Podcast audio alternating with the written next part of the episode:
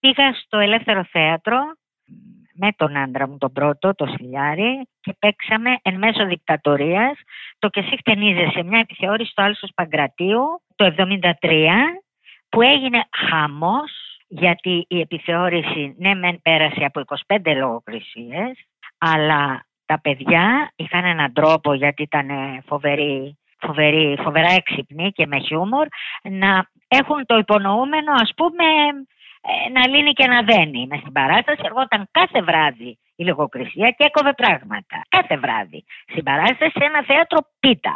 Αλλά και με κομμένα, ο κόσμος που το βλέπε καταλάβαινε ποιο ήταν το άκο αυτό. Δηλαδή δεν υπήρχε θέμα. Αυτός ερχόντουσαν, κάποιοι λύθοι καραβανάδες εκεί πέρα, με κουστούμάκι βέβαια, και κόβανε ό,τι τους φαινόταν. Δηλαδή μια τάκα που νόμιζαν ότι μπορεί να υπονοεί, την κόβανε. Η επιθεώρηση έσκησε, δεν την κατέβασαν φυσικά, γιατί θα γινόταν ο χαμός, γιατί βρήκε ο κόσμος που ήθελε να πάει στο θέατρο, να γελάσει, να σκεφτεί οτιδήποτε μας προσφέρει το θέατρο, βρήκαν ένα αποκούμπι, ήταν όρθιοι κόσμος, εκτός από τους καθιστούς. Βλέπαν το θέατρο όρθιοι, δεν έχει ξαναγίνει, δεν το έχω ξαναδεί.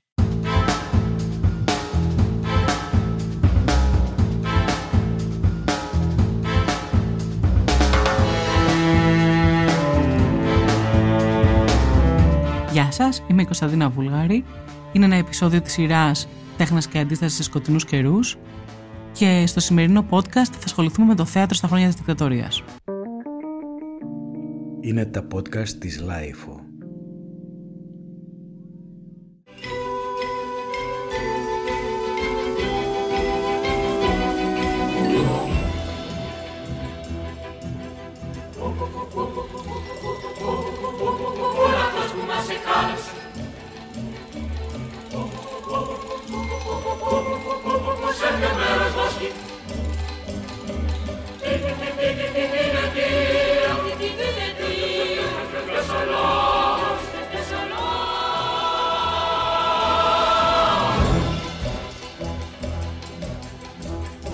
Ακούσαμε ένα απόσπασμα από τις Όρνηθες του Κούν, τη θρυλική παράσταση σε μουσική του Μάνου Χατζηδάκη. Όταν παίχθηκε στο Ηρώδειο πρώτη φορά τον Αύγουστο του 1959, η παράσταση δημιούργησε πολιτική κρίση. Ο τότε Υπουργός Προεδρίας Κωνσταντίνος Τσάτσος την απαγόρευσε δηλαδή να παίχθηκε την επόμενη μέρα. Φιλοκυβερνητικές εφημερίδες έγραφαν για κομμουνιστικοποίηση του Αριστοφάνη και βεβήλωση του έργου, ενώ οι γελιογράφοι της εφημερίδας της εποχής σατήρισαν την κυβερνητική απόφαση που τους είχε φανεί υπερβολική. Έπρεπε δυστυχώς πρώτα να θριαμβεύσει η παράσταση στην Ευρώπη τα επόμενα χρόνια για να μπορέσουν οι ελίτ στην Ελλάδα να την αποδεχτούν το 1965. Εκείνα τα χρόνια, στη δεκαετία του 60, το θέατρο πέρναγε τη δική του άνοιξη. Η Νέα Μεντή, νέο κορίτσι, ήθελε να γίνει ηθοποιός.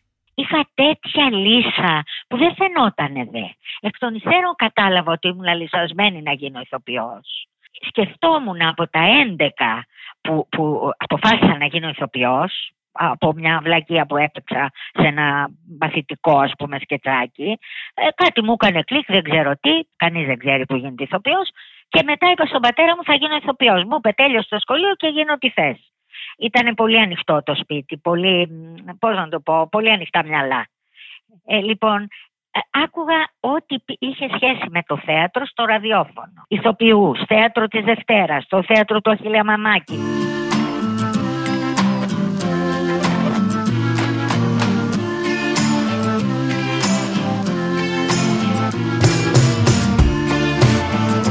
Το θέατρο στο ραδιόφωνο ήταν πολύ δημοφιλές, με πλούσιο ρεπερτόριο, πολύ σημαντικούς ηθοποιούς και σκηνοθέτες να συμμετέχουν. Ευτυχώς, πολλές από αυτές τις θεατρικές διασκευές σώζονται και σήμερα μπορούμε να πάρουμε μια γεύση. Στην ώρα της ελληνικής σκηνής, ακούτε το μονόπρακτο του Δημήτρη Κεχαΐδη, «Παιχνίδια στις Αλικές».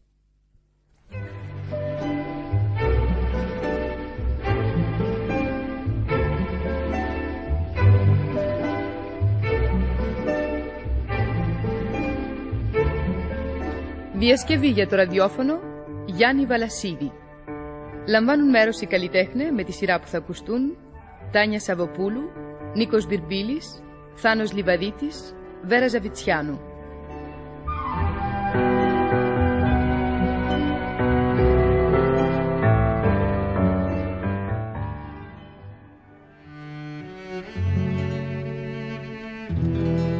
Τι ήταν το θέατρο στην Ελλάδα τα χρόνια πριν τη δικτατορία? Εκτός από το θέατρο τέχνης, αξίζει να αναφέρουμε την επιστροφή στην Ελλάδα του πολιτικού εξόριστου Γιώργου Σεβαστίκολου το 1965, ο οποίος σκηνοθέτησε μια εκδοχή του «Έγκλημα και τιμωρία», ενώ ο Κούν ανέβασε τη σπουδαία αγγέλα του. Δημιουργείται το θέατρο του Λυκαβητού, ενώ αναστηλώνεται το αρχαίο θέατρο της Δοδόνης. Αριστεροί καλλιτέχνες έχουν αποφυλακιστεί από την εξορία και πλέον μπορούν να παίζουν στο θέατρο ή να σκηνοθετούν. Ο Μάνος Κατράκης έχει το δικό του θίασο, το Ελληνικό Λαϊκό Θέατρο. Η Αλέκα Παΐζη παίζει στο Κρατικό Θέατρο Βορείου Ελλάδος. Ο Αλέξης Δαμιανός ιδρύει το Θέατρο Πορεία. Ενώ ξεκινά και η αποκέντρωση με έναν τρόπο, με το Θέατρο της Νέας Ιωνίας και τον Γιώργο Μιχαηλίδη να ανεβάζει πολύ σημαντικές παραστάσεις. Να σου δώσω τα κλειδιά της καρδιάς μου και τα χρήματα όσα κι αν έχω. Αν με πάρεις, με πάρεις, να μετέρεις πια.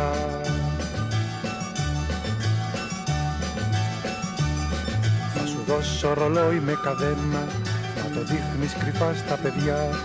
Αν με πάρεις, με πάρεις, τερινά μας παιδιά. Ανεβαίνουν έργα του Μπρένταν Μπίαν με μελοποιημένα ποιήματα του Θεοδωράκη, Μπρέχτ, Μπέκετ, Ιονέσκο, ενώ εμφανίζεται για πρώτη φορά το 1965 με 3 μονόπρακτα που ανέβασε ο Κούν, η σπουδαία Λούλα Αναγνωστάκη. Περιοδικά, όπως η επιθεώρηση τέχνης, οι εποχές, το θέατρο, μεταφράζουν θεωρητικά κείμενα, ανοίγουν συζητήσεις, εκπαιδεύουν. Η ανάγκη για ανανέωση και η πρωτοπορία για μια ελευθερία καλλιτεχνικής έκφρασης είχε πάρει ένα δρόμο. Αυτό το δρόμο μπλόκαρε η δικτατορία.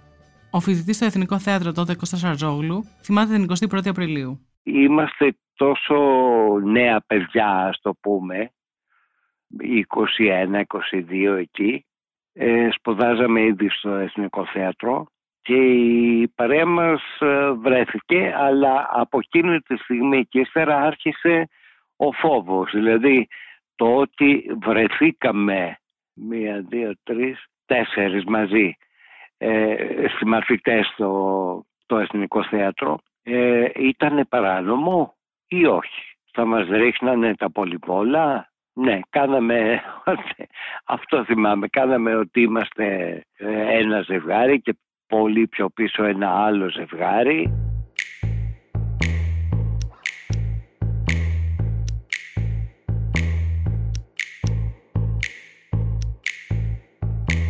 Η δικτατορία διαλύει το ΣΕΗ, βάζει ηθοποιούς σε μαύρες λίστες ώστε να μην μπορούν να βρουν δουλειά, κλείνει θέατρα όπως το Βεάκι που έπαιζε το Καληνύχτα Μαργαρίτα με τον Κατράκη και την Έλλη Φωτίου, συλλαμβάνουν και στέλνουν στην εξορία τον Τζαβαλά Καρούσο, λογοκρίνει έργα.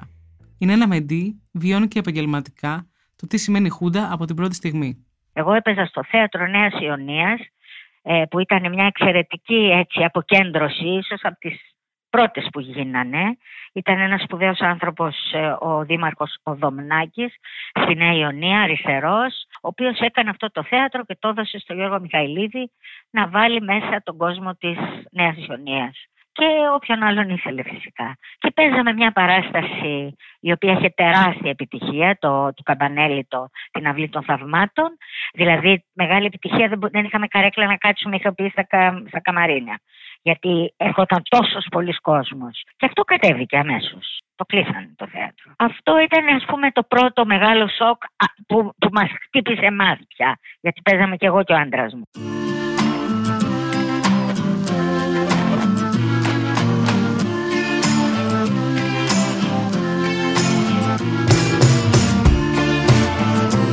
Ποια ήταν όμως η καθημερινότητα των νέων ηθοποιών εκείνη την περίοδο? Ο Κώστας Αρζόγλου και η Νέα Μεντή θυμούνται πώς περνούσαν εκείνα τα βράδια.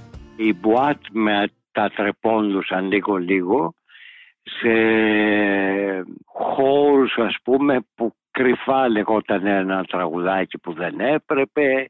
Το παίρναμε όλοι χαμπάρι, το χειροκροτάγαμε, κρατάγαμε το ρυθμό και τέτοια. Δηλαδή ήταν τρόπος ζωής αυτό. Λιγάκι. Και αυτό συνέβαινε κάθε μέρα. Ναι, αυτό το νέο κύμα είμαστε καλύτεροι δέκτες του. Υπήρχε πολύ έντονο αυτό το συντροφικό, το παρεΐστικο. Πηγαίναμε κάτι κουτούκια κατ' προτίμηση στην πλάκα, τα οποία παίρναμε ας πούμε με 3 δραχμές, μια μακαρονάδα, μια ρετσίνα και ένα τυρί. Με 3 δραχμές. Επίσης, δεν είχαμε καθόλου λεφτά, λέω τώρα γιατί έχουν σχέση όχι ακριβώς με τη δικτατορία, λίγο πριν, για να δεις το οικονομικό, ας πούμε, τοπίο. Από τη Νέα Ιωνία στην Αθήνα δεν είχαμε λεφτά να πάρουμε το λεωφορείο και ερχόμαστε με τα πόδια. Νέοι της Ελλάδος,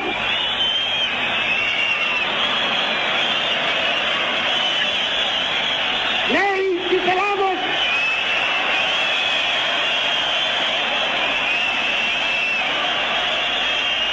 νέοι της Ελλάδος, προς τους οποίους αυτήν την στιγμή απευθύνομαι.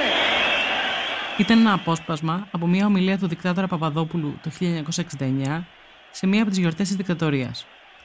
Πάει να βγάλει διάγγελμα απευθυνόμενο στην νεολαία, αλλά όσοι είναι μέσα στο στάδιο γελάνε, κάνουν φασαρία, τον τρολάρουν, θα λέγαμε σήμερα, τόσο μαζικά που τον εμποδίζουν τελικά να βγάλει λόγο. Η νεολαία ήταν στο στόχαστρο των συνταγματαρχών από την πρώτη στιγμή.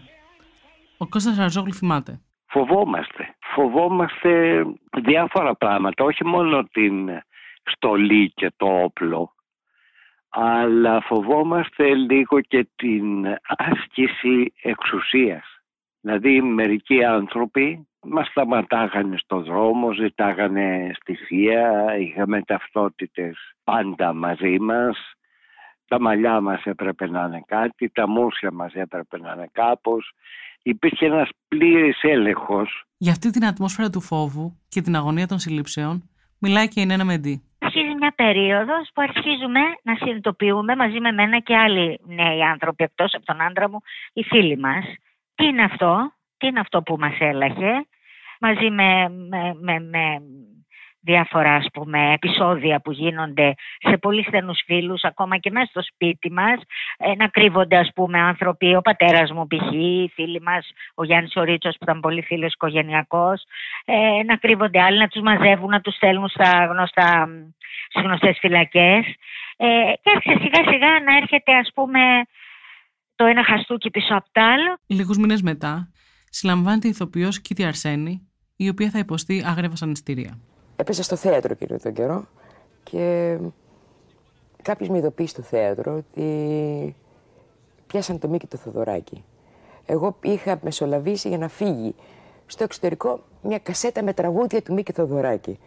Τόσο πολύ έτσι ανατρεπτικά και τρομοκρατικά. Ειδοποιούμε ότι πιάστηκε ο Μίκης και πρόσεχε. Αυτό ήταν το μήνυμα που ήρθε στο θέατρο. Γυρίζω από το θέατρο κατά τις 12-12.30 στο σπίτι. Τι έπαιζες? Έπαιζα την κυρία του Μαξίμ, ένα γαλλικό μπουλβάρ. Μια γαλλική φάρσα μάλιστα. Χτυπάει το κουδούνι και ανεβαίνουν τρεις κυρία πάνω στο σπίτι και ήταν ο αρχηγός της αστυνομίας, ο οποίος μου συστήθηκε αυτοπροσώπος, λέγομαι Λάμπρου, και δύο άλλοι με τα πολιτικά τους, ο Μάλιος και ο Μπάμπαλης. Και με πήγανε σε μια περιοχή λίγο κοντά έξω από το σπίτι μου, έρημη όμως των Αθηνών, κάτι νταμάρια, στα νταμάρια της Κυψέλης. Και εκεί υπήρχε μια πιο πρώτη έτσι γεύση, πώς γινόντουσαν οι ανακρίσεις.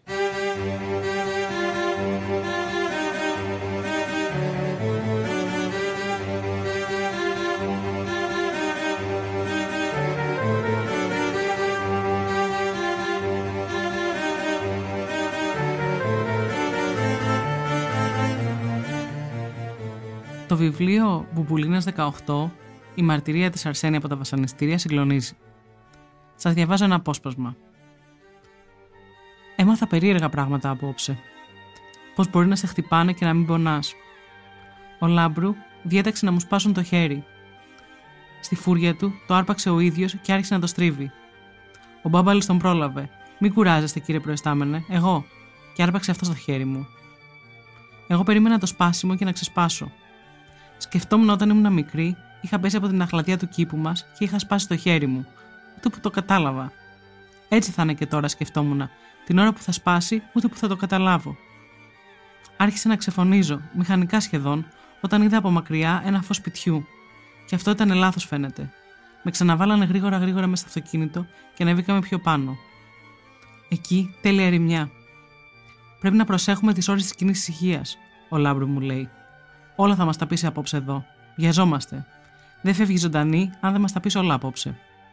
Προσπαθώ να συμμαζέψω το ξεσκισμένο μου φουστάνι και τα αίματα που τρέχουν από τη μύτη μου. Τότε θα την εκτελέσουμε. Και ο Μπάμπαλης βγάζει τον πιστόλι του και το κουμπάει στον κρόταφό μου. Παίζει το μεγάλο του νούμερο. Δεν με νοιάζει, πώς το λένε κύριε Μπάμπαλη, και κάτι παραπάνω. Το εύχομαι. Ξέρω πολύ καλά τι με περιμένει αν δεν εκτελέσεις την απειλή σου. Κάντο. Εμπρός λοιπόν.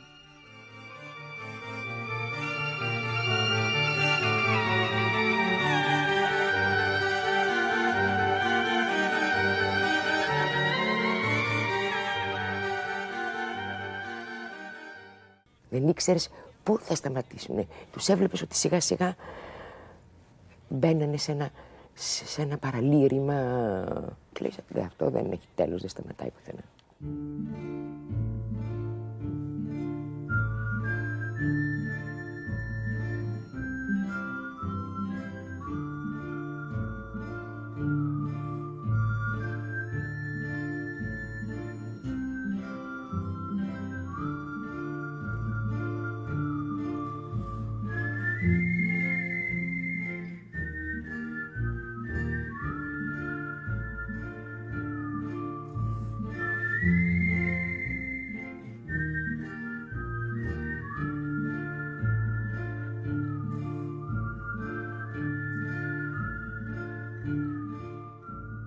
Οι καλλιτέχνες που συνελήφθησαν και βασανίστηκαν ήταν πολλοί.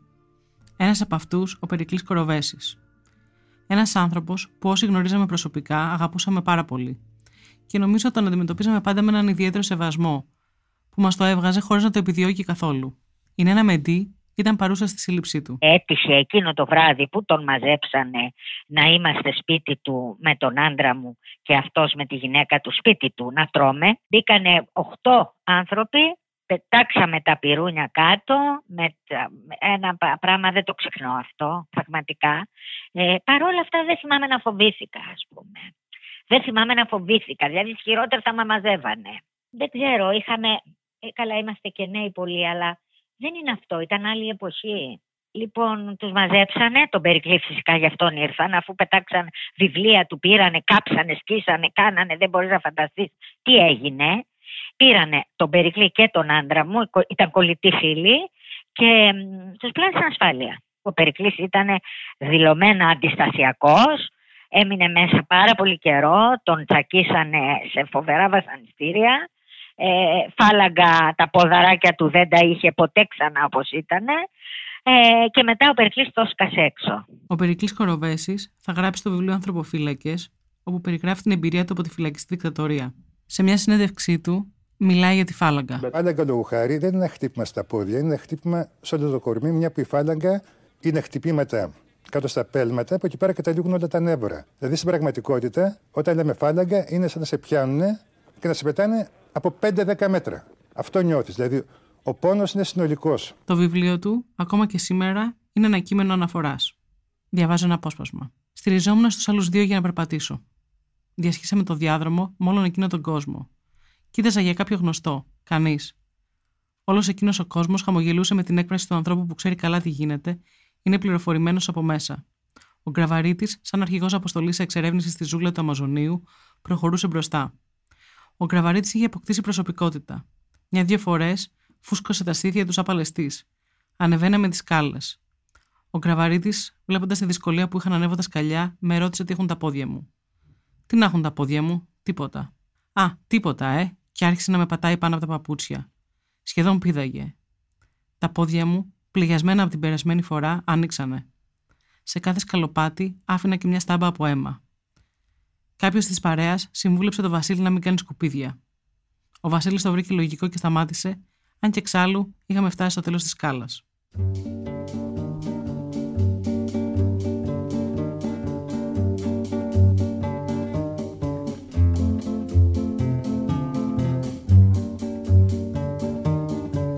Μέσα σε όλη αυτή τη σκοτεινιά, σε ένα καθεστώς λογοκρισίας, όπου η Επιτροπή Ελέγχου διαβάζει όλα τα κείμενα των παραστάσεων πριν δώσει έγκριση, κόβει ό,τι δεν της αρέσει, ελέγχει τις πρόβες και την ίδια την παράσταση, μια παρέα νέων ηθοποιών από το Εθνικό, η Κώστας Αρζόγλου, η Βόνη Μαλτέζου, Νίκος Κυλοδήμος, Μινάς Χατζησάβας, Άννα Μιχαλητσιάνου, ψάχνει να βρει έναν τρόπο να δημιουργήσει. Ο Κώστας Αρζόγλου θυμάται το πώς ξεκίνησε το Ελεύθερο Θέατρο. Ιδρύσαμε το Ελεύθερο Θέατρο, που είμαστε 5 συμμαθητές και το ξεκινήσαμε. Και τελικά μέσα στη δεκαετία που ήρθε περάσανε περίπου 120 ηθοποιοί. Όχι όλοι μαζί, λίγο. Λοιπόν, με τον καιρό είχαμε μάθει το πρώτο έργο, μας το κόψανε. Όχι όλο το έργο, μερικές λέξεις. Τι κάναμε, θέλαμε να ανεβάσουμε την όπερα της Πεντάρας του Μπρέχτ και βεβαίως δεν θα μπορούσε ποτέ να περάσει από τη λογοκρισία ούτε το όνομα Μπρέχτ. Ήταν θεσιμασμένο.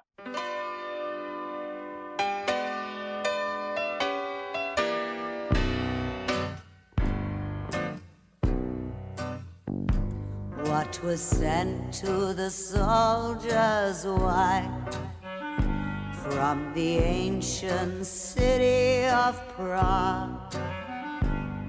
From Prague came a pair of high-heeled shoes with a kiss or two. Came the high-heeled shoes from the ancient city of Prague. Αντί να ανεβάσουν Μπρέχτ, που απαγορευόταν, ανεβάζουν την όπερα του Ζητιάνου, του Τζον Γκέι. Ένα έργο πάνω στο οποίο βασίστηκε μετά ο Μπρέχτ για την όπερα της Πεντάρας. Η παράσταση παίχτηκε το Σεπτέμβριο του 1970 στο θέατρο Βέμπο, ανέβηκε για λίγες μόνο μέρες, αλλά έκανε μεγάλη αίσθηση. Μέσα στη διασκευή είχαμε περάσει διάφορα σκηνές που είχαν σχέση με την καταπίεση των ανθρώπων, την καταπίεσή τους. Παίζαμε τέτοια παιχνιδάκια με την λογοκρισία, γιατί εκείνο τον καιρό έπρεπε κάθε σελίδα να έχει σφραγίδα και να υπογράφεται από κάποιον λογοκριτή. Η Νέα Μεντή είχε πάει να τη δει. Θυμάμαι ότι το είδα στο θέατρο Βέμπο μαζί με 3-4 φίλους. Δεν το είχαν προλάβει να το κατεβάσουν και κλαίγαμε γοερά. Πήγαινε γενικά ο κόσμος στο θέατρο? Ναι, πήγαινε. Αμέ. Δηλαδή εγώ που δούλεψα, περίμενε, 67-68 στη Λαμπέτη. Η Λαμπέτη βέβαια ήταν κορυφή, έτσι θέλω να πω. Δεν υπήρχαν πολλά θέατρα τότε. Δεν έχει καμία σχέση με το σήμερα. Δηλαδή είναι σαν να έχουν περάσει, δεν μπορώ να το μετρήσω. Τότε ήταν 10 θέατρα στην Αθήνα. Και ήταν η θίαση προσωποπαγής. Δηλαδή ήταν του Χόρν, της Λαμπέτη, του Υπαξινού Μητομινωτή, το Εθνικό, 2 επιθεωρήσεις, μια κομμωδία που έπαιζε ο Χατζηχρήστος στο θέατρό του, ο Μουσούρης, ο Μιράτ, 10-12 θέατρα ήταν.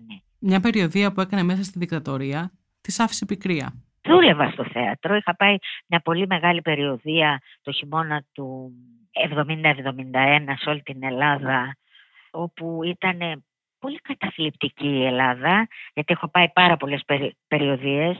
Από πολύ νωρίς, μόλις βγήκα στο θέατρο, μου άρεσε πολύ να φεύγω από την Αθήνα. Και σε εκείνη την εποχή που πήγα, δεν ξέρω, προφανώς ήταν τα στρατά πολύ μπροστά. Πολύ, δηλαδή υπήρχε ένας ρόλος πρωταγωνιστικός της στολής, όπου έβλεπες, ας πούμε, πήγαινες ξέρω στην Κοζάνη και το πρώτο που έβλεπες ήταν στρατιωτικούς. Αυτό ήταν άγριο πράγμα. Η Χούντα δεν σταματάει τις συλλήψεις όσων θεωρείται ότι δρουν στο καθεστώς, ακόμα και προληπτικά, μέσα σε εισαγωγικά, ακόμα και πάνω στη σκηνή. Μια τέτοια εμπειρία έζησε ο Κώστας Αρζόγλου. Κάναμε λοιπόν παράσταση και αυτοί οι θλιβεροί τύποι μπήκανε μέσα στη μέση της παράστασης. Τη διέκοψαν κανονικά, ουρλιάζανε τα παιδιά. Ο Γιάννης ο Φέρτης μου έφερε κάτι κουβέρτες, κάτι αυτά και συνελήφθηνε επί σκηνής. Και έμεινα στην ασφάλεια κάπου 10 μέρες, 8, κάπου εκεί. Εγώ ακόμα αισθάνομαι το χαστούκι του Μάιου. Ένα χαστούκι του Μάιου. Αυτό είναι κάτι που το κουβαλάς ακόμα και τώρα, που έχουν περάσει τόσες δεκαετίες.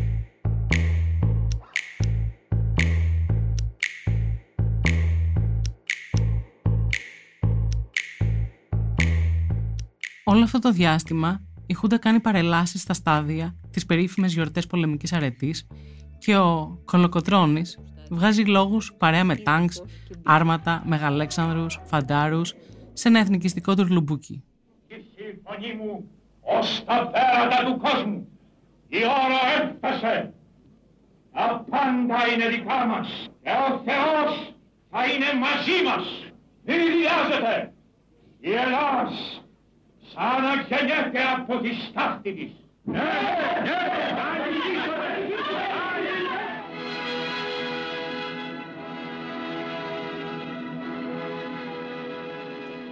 Η Άννα Συνοδεινού, σε μια συνέντευξη που έδωσε στη μεταπολίτευση στην ΕΡΤ, θυμάται ότι οι δικτάτορες θέλανε να αλλάξουν ακόμα και τον Εσχύλο. Μια δήλωσή της ενάντια στο καθεστώς της κόστησε το θέατρό της. Έπρεπε να παρουσιάσω τον Προμηθέα Δεσμότη τον Ιούνιο του 1967 και από τον Απρίλιο, όταν έγινε η δικτατορία, παρισέφρισαν άλλα στοιχεία όπως η δικτατορία και η φυσική της συνέπεια, η λογοκρισία. Εγώ να λογοκρίνω τον Εσχύλο αποκλείεται, παιδιά. Κλήθηκα έξω συνταγματάρχες, τους αρμόδιους τότε του τουρισμού και μου είπαν ότι κάποια σκηνή δεν είναι και τόσο πολύ καλή. Καλογραμμένη. Και είπα δεν το παίζω, δεν μπορώ να παίξω. Και άρχισα να κάνω μια δήλωση για την εναντίον της δικτατορίας, έκλεισε το θέατρο. Μετά μου παρήγγειλαν να παίξω, είπα δεν μπορώ να παίξω. Τότε έγινε από το BBC μια ταινία με τον συγχωρεμένο τον Σεφέρη και τον Κανελόπουλο για τους φυλακισμένους και την θέση που παίρναμε ορισμένοι άνθρωποι της τέχνης και του πνεύματος στα γεγονότα της δικτατορίας. Και μετά δόθηκε από το Πανοράμα, ένα πρόγραμμα του BBC, το 1969, μία ταινία όπου έδειχνε την αντίσταση των πνευματικών ανθρώπων και των καλλιτεχνών στο καθεστώς, το δικτατορικό. Αυτήν την δική μου την θέση την γυρίσαμε με ένα συνεργείο το οποίο είχε στείλει η Ενέλη Βλάχου από το Λονδίνο, 5 η ώρα το πρωί, Δεκέμβριο. Η εκπομπή μετεδόθη 12 Δεκεμβρίου και το είδε όλη η ανθρωπότητα. Ήταν τότε που εξήρεσαν την Ελλάδα από το Συμβούλιο της Ευρώπης. Ήταν μια τιμωρία ηθική. Και ήταν 12 Δεκεμβρίου η εκπομπή. Στις 24 Δεκεμβρίου του ίδιου έτους έρχεται ο δικαστικός κλητήρας και μου φέρνει στο σπίτι μια κατάσχεση του θεάτρου βάσει του αναγκαστικού νόμου 242.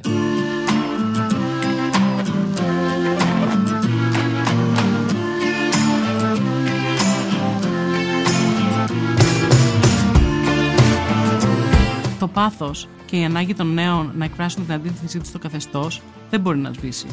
Το Ελεύθερο Θέατρο και η όπερα του Ζητιάνου δεν ήταν απλά μια συνεργασία, αλλά η αρχή μιας πολύ δεμένης κολεκτίβας που ζούσε και λειτουργούσε ομαδικά αντιεραρχικά.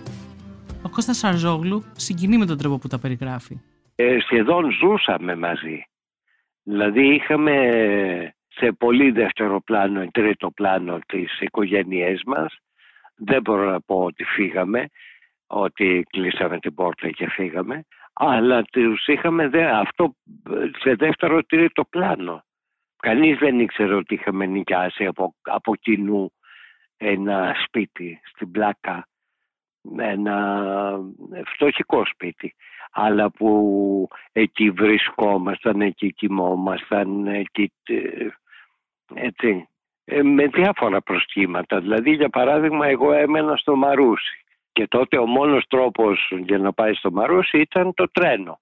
Το τρένο σταμάταγε 12. Αν τηλεφωνούσα λοιπόν ότι δεν πρόλαβα και κοιμήθηκα στην Αθήνα, ήταν κάτι πάρα πολύ φυσιολογικό. Αυτή τη συντροφικότητα θυμάται και η Νέα Μεντή. Καταρχήν υπήρχε κάτι πολύ σημαντικό, σπουδαίο, που δεν υπάρχει σήμερα. Με τα νύχια προσπαθούμε κάποιοι άνθρωποι σαν και εμένα που είμαι έτσι παλιά να το κρατάμε. Η παρέα, η συντροφικότητα, η παρέα, η αλληλοπροστασία, το γέλιο, το καλαμπούρι. Δηλαδή δεν είμαστε πτωημένοι καθόλου.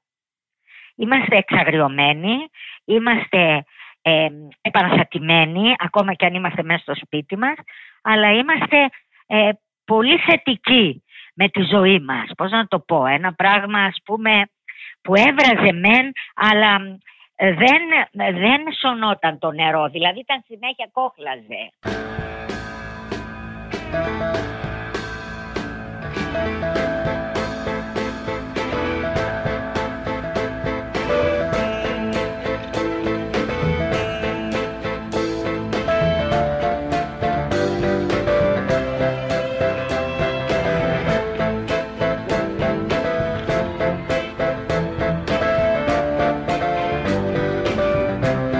Το 1969 καταργείται η προληπτική λογοκρισία, ενώ το καθεστώς προσπαθεί να επιβάλλει μια ελεγχόμενη φιλελευθερωποίηση, μέσα σε εισαγωγικά.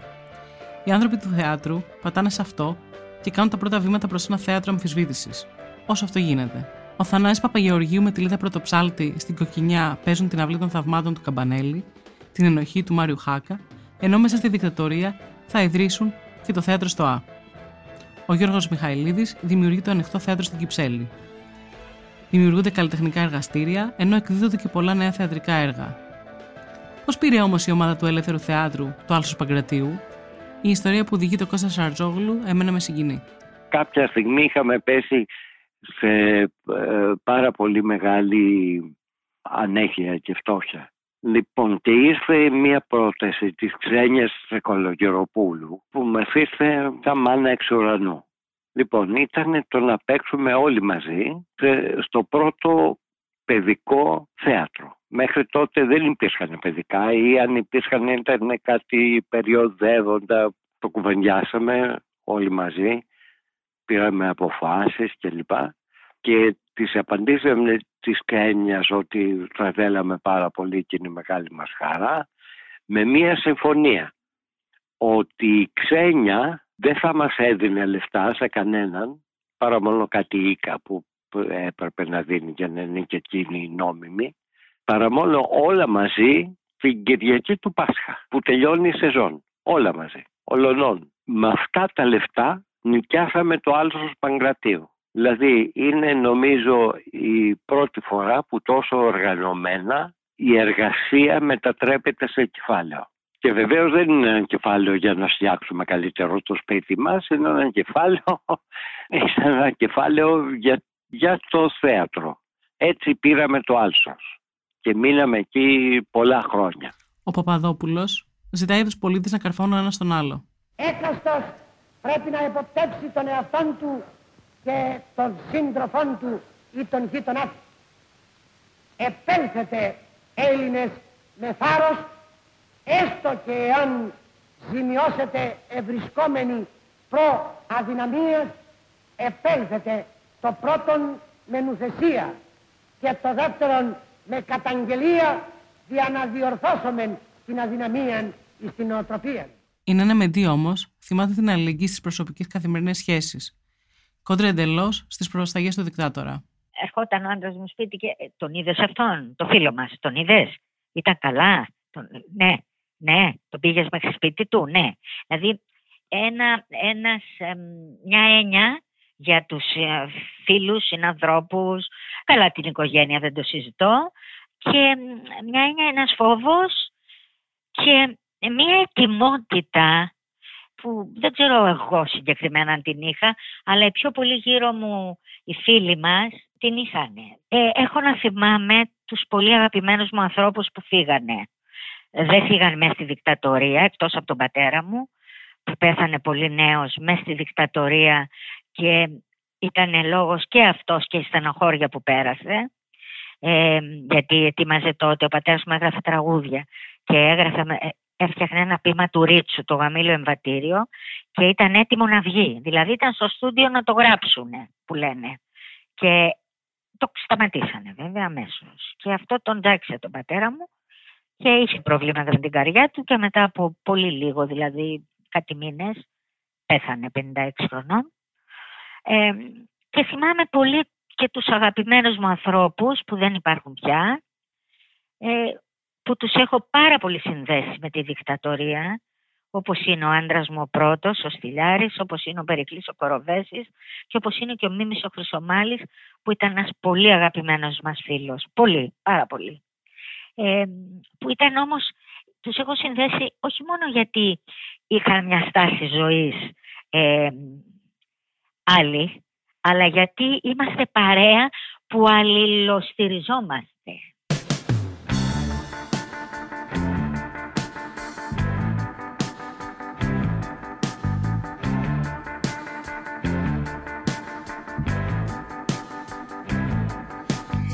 Μια άλλη περίπτωση ηθοποιού που πήγε εξορία εξαιτίας μιας παράστασης ήταν ο Σταύρος Παράβας.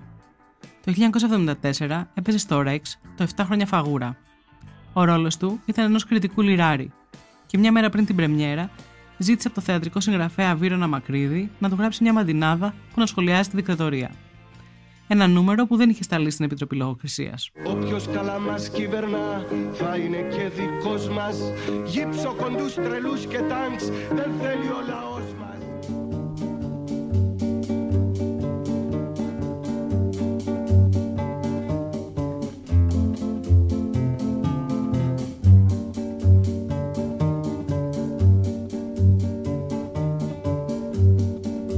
Ο Σταύρος Παράβας, για αυτή του την ενέργεια, βρέθηκε εξόριστο στη Γιάρο. Μίλησε πριν χρόνια στο ντοκιμαντέρ «Η Μηχανή του Χρόνου», από το οποίο ακούμε ένα απόσπασμα. Δεν μπορούσα να σκεφτώ και να διανοηθώ ποτέ ότι υπάρχουν τέτοια μέρη, τέρατα, όπου φυλακίζουν ανθρώπινες ψυχές. Το 1973 το κλίμα είναι αρκετά διαφορετικό από τα πρώτα χρόνια της δικτατορίας. Ένα έντονο φοιτητικό κίνημα και ο κόσμος γενικότερα νιώθει πια ότι κάπως πρέπει να αντιδράσει.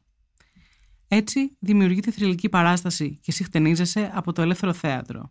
Ο Κώστας Αρζόγλου θυμάται. Όταν αρχίσαμε να έχουμε μια πιο σοβαρή παρέμβαση με το Ελεύθερο Θέατρο στο Άλσος Παγκρατίου, είχαμε μάθει πια τι κόβει και τι εγκρίνει η λογοκρισία. Πώς σκέφτονται. Βέβαια όχι πάντα σωστά, αλλά κατά 90% πέφταμε μέσα. Έτσι λοιπόν, όταν είχαμε ας πούμε 20 νούμερα να τους δείξουμε, τους πετάγαμε 2-3 τα οποία θα κοβόντουσαν σίγουρα. Και μας εγκρίναν τα υπόλοιπα και είχαν χαρή που είχαν κόψει 3 κομμάτια. Βέβαια ήταν τα κομμάτια που τους είχαμε στείλει, τους είχαμε δώσει εμείς να φάνε. Επίσης, επειδή επρόκειτο για λογοκρισία, υπήρχε λογοκρισία που είχε σχέση με το λόγο. Κάναμε 2-3 νούμερα που ήταν βουβά. Και ήταν αυτοσχεδιασμός με κάλπες που ψηφίζουν οι Έλληνες ξανά και τέτοια. Αλλά όχι να λέγεται κάτι, να βλέπει ο άλλος κάτι, να γίνεται κάτι. Όλα ωραία και καλά. Κι εμείς απόψε τραλαλά, στο άλσος να δροσίζεσαι. Εδώ ο κόσμος καίγεται και εσύ χτενίζεσαι. Κι εγώ χτενίζομαι κι αυτός χτενίζεται. Και εσύ χτενίζεσαι, και εσύ χτενίζεσαι. Κι εγώ χτενίζομαι κι αυτός χτενίζεται. Και εσύ χτενίζεσαι, και εσύ χτενίζεσαι. Αμφί, περί, υπέρ, επιθεώρηση. Στο «Και εσύ χτενίζεσαι» θα παίξει και η Νέα Μεντή.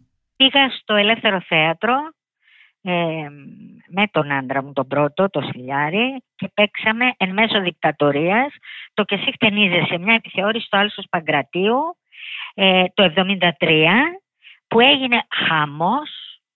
Γιατί η επιθεώρηση, ναι μεν πέρασε από 25 λογοκρισίες, αλλά τα παιδιά είχαν έναν τρόπο, γιατί ήταν φοβερά έξυπνοι και με χιούμορ, να έχουν το υπονοούμενο, ας πούμε, να λύνει και να δένει. Με στην παράσταση εργόταν κάθε βράδυ η λογοκρισία και έκοβε πράγματα. Κάθε βράδυ. Στην παράσταση σε ένα θέατρο πίτα. Αλλά και με κομμένα, ο κόσμος που το βλέπε καταλάβαινε ποιο ήταν το άκο αυτό. Δηλαδή δεν υπήρχε θέμα. Ας πώς ερχόντουσαν κάποιοι λύθοι καραβανάδες εκεί πέρα, με κουστούμάκι βέβαια, και κόβανε ό,τι τους φαινόταν. Δηλαδή μια τάκα που νόμιζαν ότι μπορεί να υπονοεί, την κόβανε. Έκανα ένα νούμερο με τον Μακαρίτη το Στυλιάρη, που είναι ο άντρας της Μεντή, της Νένας, η Φιέρδη και ο Χρυσομάλης στην πλατεία, και κάναμε ένα νούμερο που ήταν ένας Έλληνας και ένας Τούρκος, και αυτό ήταν ένα κειμενάκι που είχε γράψει ο Μπόστ, και με το καταπληκτικό χιούμορ του, ας πούμε, έδινε μαθήματα δημοκρατίας ο Τούρκος στον Έλληνα. Είναι Πολύ, ναι, είναι πολύ ωραίο χιούμορ αυτό. Η επιθεώρηση έσκησε, δεν την κατέβασαν φυσικά γιατί θα γινόταν ο χαμός, γιατί βρήκε ο κόσμος που ήθελε να πάει στο θέατρο, να γελάσει, να σκεφτεί οτιδήποτε μας προσφέρει το θέατρο, βρήκαν ένα αποκούμπι, γινόταν όρθιοι, ήταν όρθιοι κόσμος, εκτός από τους καθιστούς, βλέπαν το θέατρο όρθιοι, δεν έχει ξαναγίνει, δεν το έχω ξαναδεί. Λάθος! Στη ζωή μας λάθος δρόμο πήραμε. Αχ, Βρετίνο.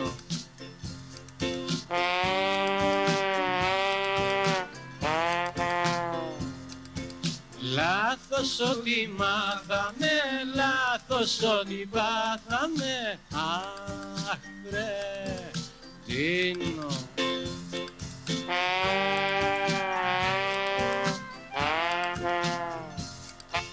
Εμείς ανθή, κι αυτή είπε, κι έτσι ξεμείναμε κοπέ. Εμείς ανθή, κι αυτή είπε, κι έτσι ξεμείναμε κοπέ. Να τα αρχίσω απ' την αρχή, εσύ φωτιά κι εγώ σπαθί, ανάδια παρακατά, πώς μείναμε έτσι στο μετά. Το «Κι εσύ χτενίζεσαι» θα ανέβει και αργότερα στη μεταπολίτευση, με πολύ σημαντικούς ηθοποιούς να παίζουν αυτά τα καυστικά νούμερα. Μια άλλη παράσταση που έγραψε ιστορία στα χρόνια της δικτατορίας είναι το «Μεγάλο μας τσίρκο». Δεν μου λες, τι είναι η 3η Σεπτεμβρίου? Σιγά! Την οδός 3η Σεπτεμβρίου δεν ξέρουμε. Ορίστε. Γιατί τη λένε 3η Σεπτεμβρίου? Τι έγινε στις 3 του Σεπτέμβρη? Γιορτάζει κανένας Άγιος? Όχι. Καμιά Αγία? Ούτε. Είναι θρησκευτική εορτή. Πράγμα ήταν θρησκευτική εορτή θα την ήξερες και από το σχολείο σου και από τη μαμά σου.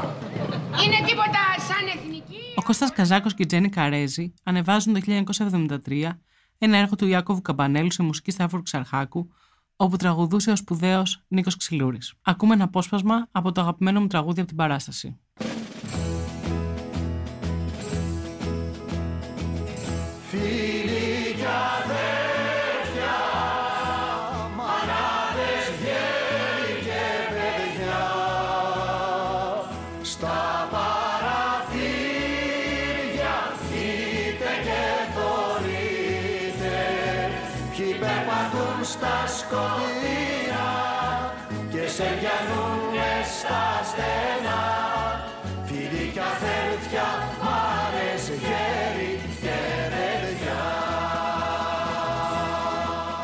Η Τζένι Καρέζη, σε μια συνέντευξη που είχε δώσει μετά τη μεταπολίτευση, είχε μιλήσει για εκείνη την περίοδο. Έπρεπε κάτι να κάνουμε. Έπρεπε να βρεθεί ένας τρόπος να ανεβάσουμε ένα έργο που να μιλάει για χαμένες ελευθερίες, για προδοσίες, για μειοδοσίες, για το σύνταγμα των Ελλήνων, για την κατοχή, για τους ανθρώπους με την κουκούλα, για το παλάτι και το φάγωμα των αγωνιστών. Έπρεπε να μιλάμε για όλα αυτά και όλα να παραπέμπουν σε αυτό που ζούσαμε τότε, στη δικτατορία. Ο Ιάκωβος Καμπανέλης άρχισε να γράφει, με την οργή του, με το ταλέντο του, με τη συναισθηματική φόρτιση που είχαμε τότε όλοι. Από τα πρώτα κομμάτια που έφερε, καταλάβαμε ότι κρατάγαμε στα χέρια μας ένα θησαυρό. Ήμασταν βέβαιοι ότι με τον τρόπο που ήταν γραμμένα, ο κόσμος θα τα αποκρυπτογραφούσε αμέσως.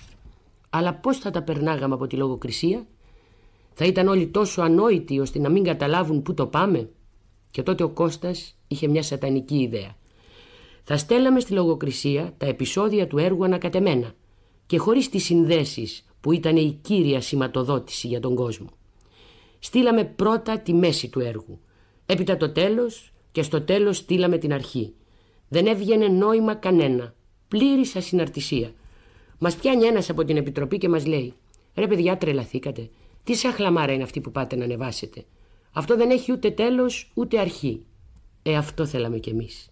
Και έτσι περάσαμε το τσίρκο από τη λογοκρισία και αρχίσαμε τις ωραιότερες πρόβες που έχω κάνει στη ζωή μου. Στην παρέα προσθέθηκε σε λίγο ο Σταύρος Ξαρχάκος και λίγο μετά ο Νίκος Ξυλούρης. Ήτανε σαν αρχάγγελος. Έβγαινε στη σκηνή με τα στιβάλια του και με το κριτικό του το μαντίλι και ήτανε σαν να βγαινε όλη η Ελλάδα. Δεν ήτανε του κόσμου τούτου ο Ξυλούρης.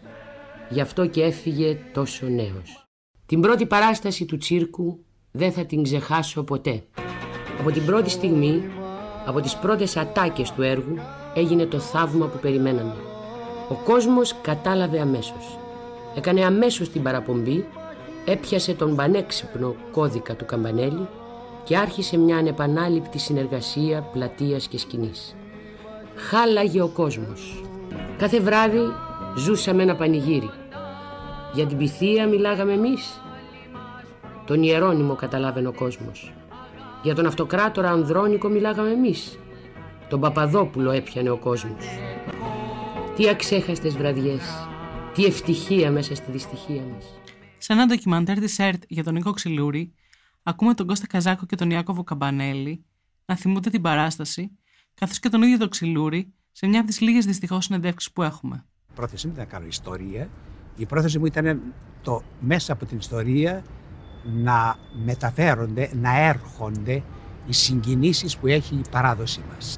Στην επιδίωξη αυτή, το να υπάρχει η συγκίνηση της παράδοσης, η παρουσία του Νίκου του Ξυλούρη, αυτή η υπέροχη, αρχαγγελική μορφή, με αυτή την σπάνια φωνή και με την όλη παρουσία, με το κριτικό του κοστούμι, αιμοδοτούσε στην κυριολεξία την παράσταση και της έδινε την αλήθεια που εμείς επιδιώκαμε. Βέβαια, βέβαια.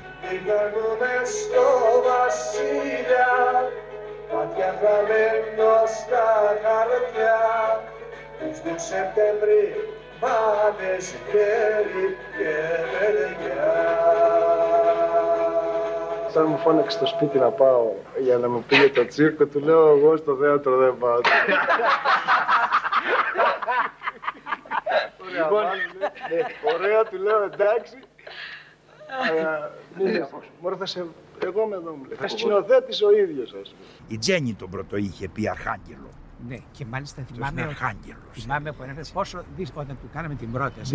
Μου φαίνεται ότι ήμουν παρόν όταν γινόταν, αλλά θυμάμαι πάρα πολύ έντονα τους δισταγμούς του, διότι εδώ έπρεπε να μην τραγουδήσει απλώς τραγούδια και να απευθυνθεί σαν τραγουδιστής. Ήταν ένας ερμηνευτής.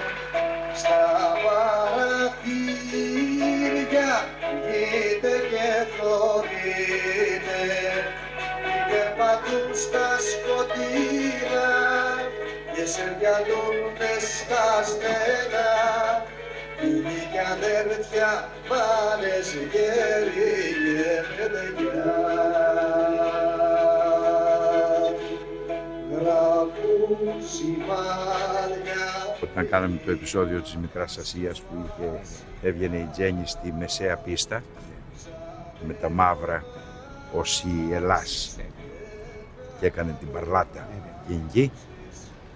Και έβγαινε ο Παπαγιανόπουλος, ο Νιόνιος, ντυμένος Βενιζέλος, αμίλητος, αμίλητος, χωρίς κείμενο, και έμπαινε το τραγούδι, το κατακαημένο Αϊβαλί. Σηκωνόταν όλος ο κόσμος όρθιος και το παρακολουθούσε σχεδόν σαν να έκανε προσευχή. Πραγματικά ήταν ένα σαν προσκύνημα. Άλλωστε πρέπει να πω ότι ερχόντουσαν να... Θέατες, αυτό έρχονταν στο ταμείο που ερχόντουσαν, δεν λέγανε 4 θέσεις ή 6 θέσεις. Λέγανε παρακαλώ 4 εισιτήρια για την ελευθερία. Ναι. Στην κατάληψη του Πολυτεχνείου τον Νοέμβριο του 1973, τα συνθήματα της παράστασης «Οργή Λαού, Φωνή Θεού» και «Ψωμί, Παιδεία, Ελευθερία» είχαν βγει από το θέατρο και είχαν περάσει στον κόσμο, είχαν γίνει πολιτικά αιτήματα. Η ίδια η παράσταση είχε γίνει πολιτικό γεγονός. Τι πιο σπουδαίο, αναρωτιέμαι εγώ σήμερα.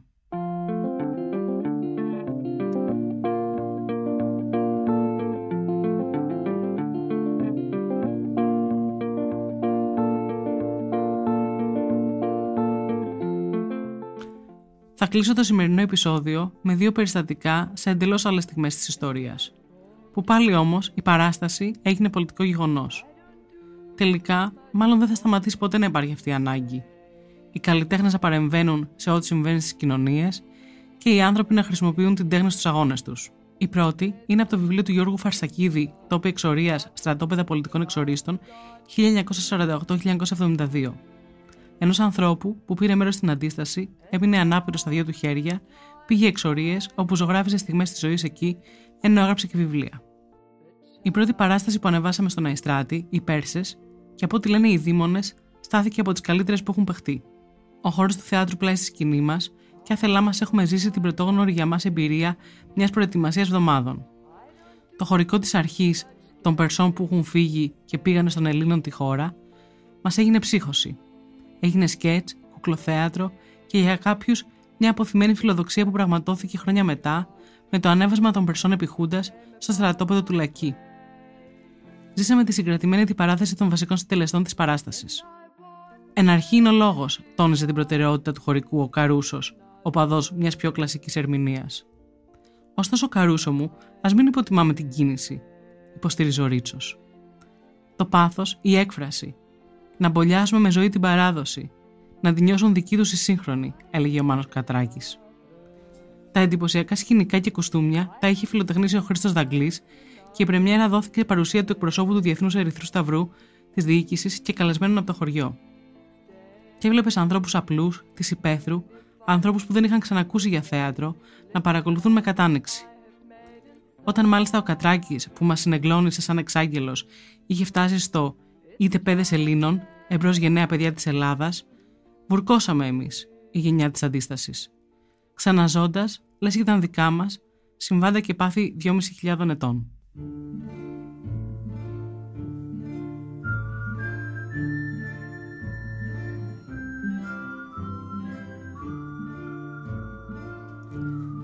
Η επόμενη στιγμή, και με αυτή θα κλείσω μέχρι το επόμενο επεισόδιο που θα αφορά τη μουσική στα χρόνια της δικτατορίας, συνέβη σε πολύ πιο πρόσφατους σκοτεινούς καιρούς.